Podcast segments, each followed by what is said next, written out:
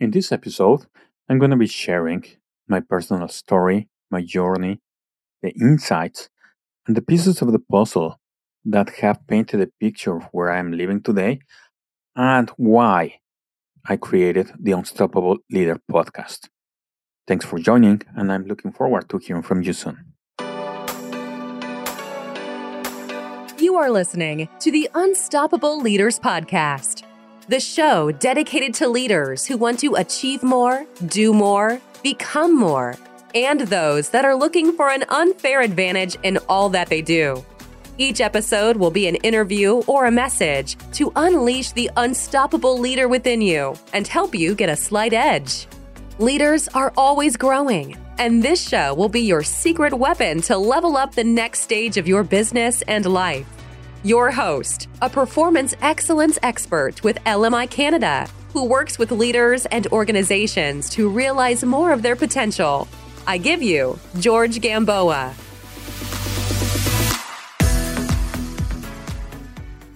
Thank you for joining in. For those who don't know me, I'm Jorge Gamboa, or George. And as a matter of fact, over the next few episodes, and if we ever interact in person, you will hear me refer to myself as either Jorge or George. So, either one, that's me. Welcome to the Unstoppable Leader podcast, where our mission is to inspire, to motivate, and to elevate your potential and unleash the unstoppable leader within you. Along the way, we're going to have two types of episodes. One are going to be conversations with people that have achieved a certain level of, of, success in their life, in their business, in their professional life. And we're going to learn, learn from them insights, tips, techniques, ideas that have given them that slight edge, that little extra something that have helped them to be as successful as they are. And the other half of the episodes are going to be stories where I share insights, ideas, thought provoking ideas in order to motivate you to shake your foundation and help you unlock that unstoppable leader that we all have within us.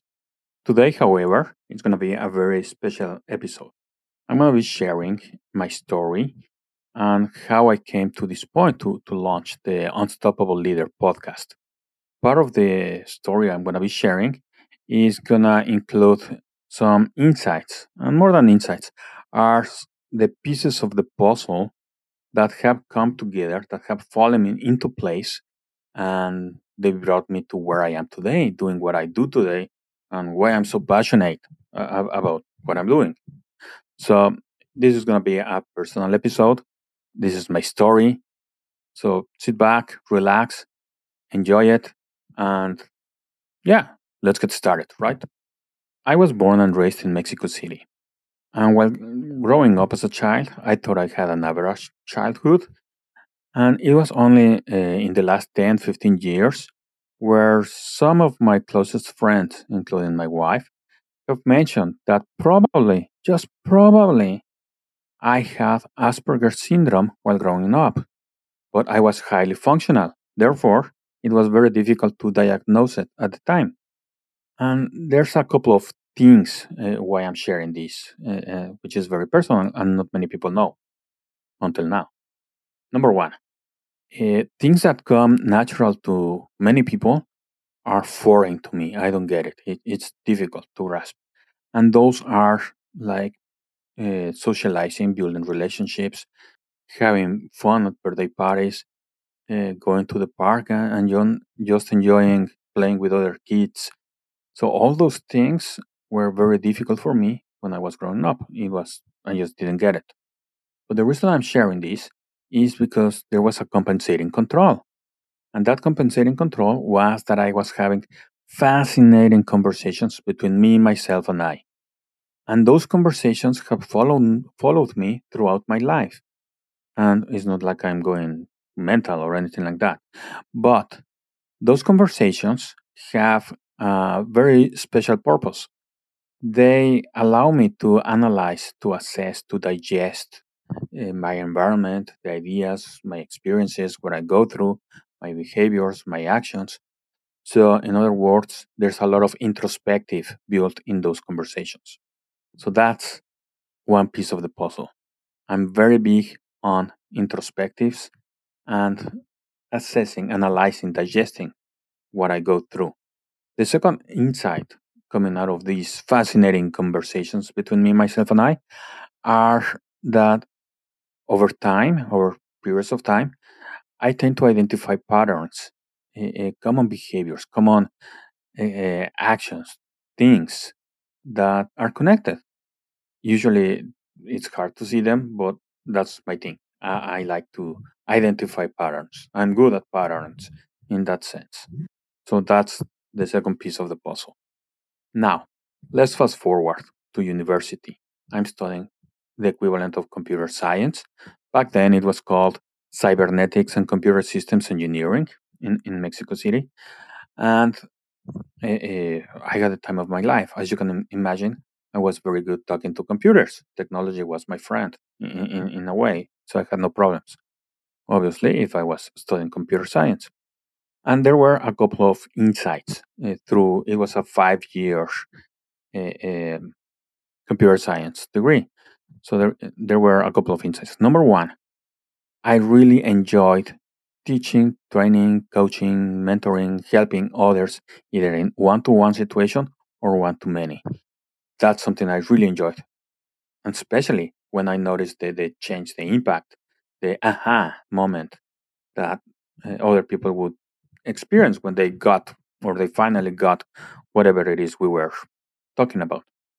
And the second one is over the last three, four years of the five degree uh, program, uh, I, I participated in different leadership committees and leadership positions within the university.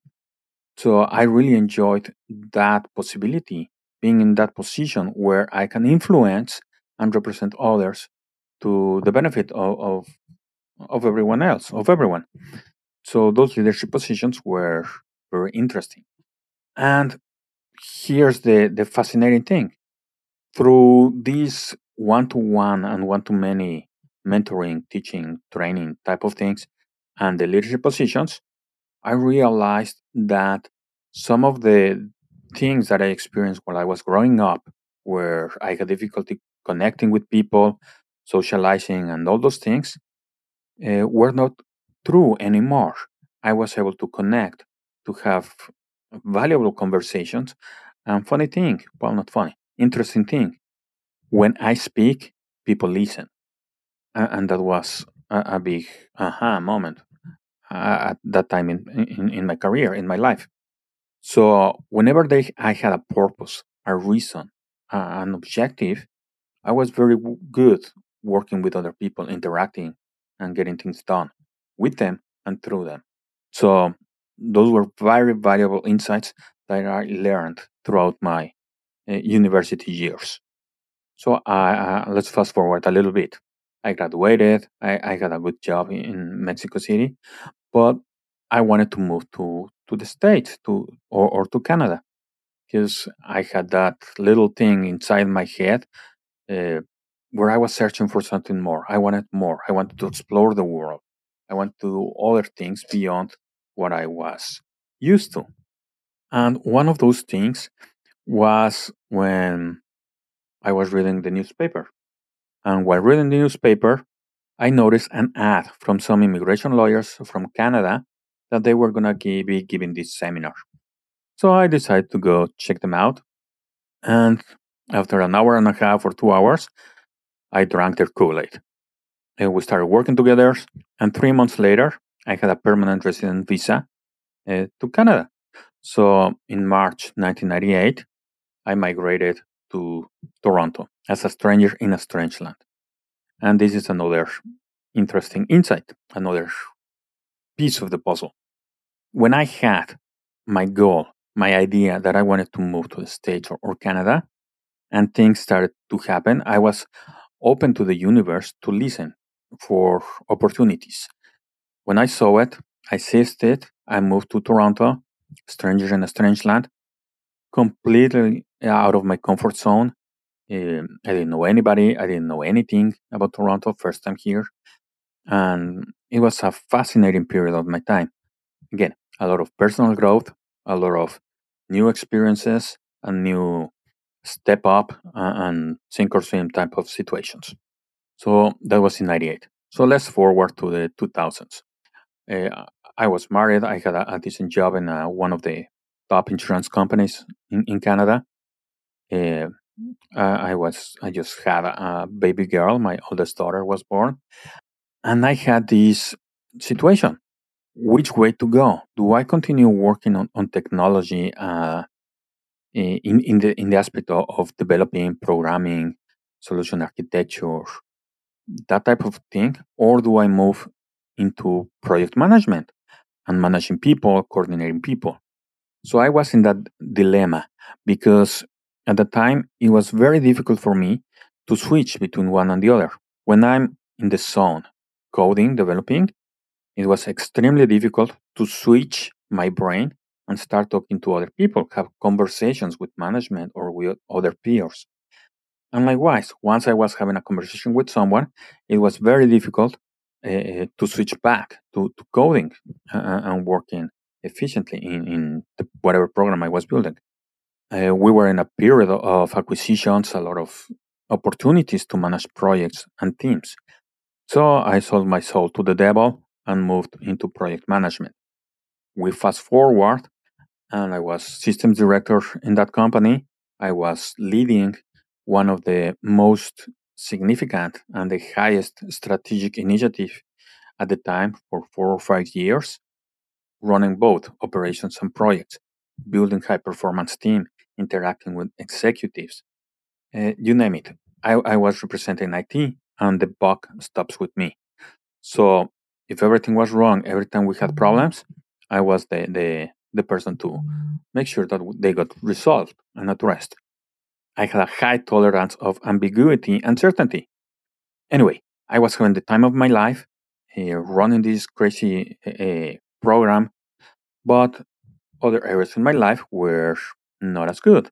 I was having some challenges in other areas, right? And along the way, I did my, my MBA at, at Schulich School of Business, which was a very, very good thing. Everything comes to an end that my, my journey in that insurance company stopped. And I was very excited for opportunities for what's next. So I joined another insurance company uh, as a program director to run uh, one of their strategic initiatives at, at the time, uh, working with a lot of the senior executives of the company and putting together the business case to get it rolling, uh, start running the first phase of the program, fascinating stuff. Again, I was having the time of my life. And my personal life was a little messy. But anyway, that's the way it was at that point. Uh, circumstances changed, a lot of things changed in the company. And uh, I was then looking for what, what, I, what was I going to be doing next.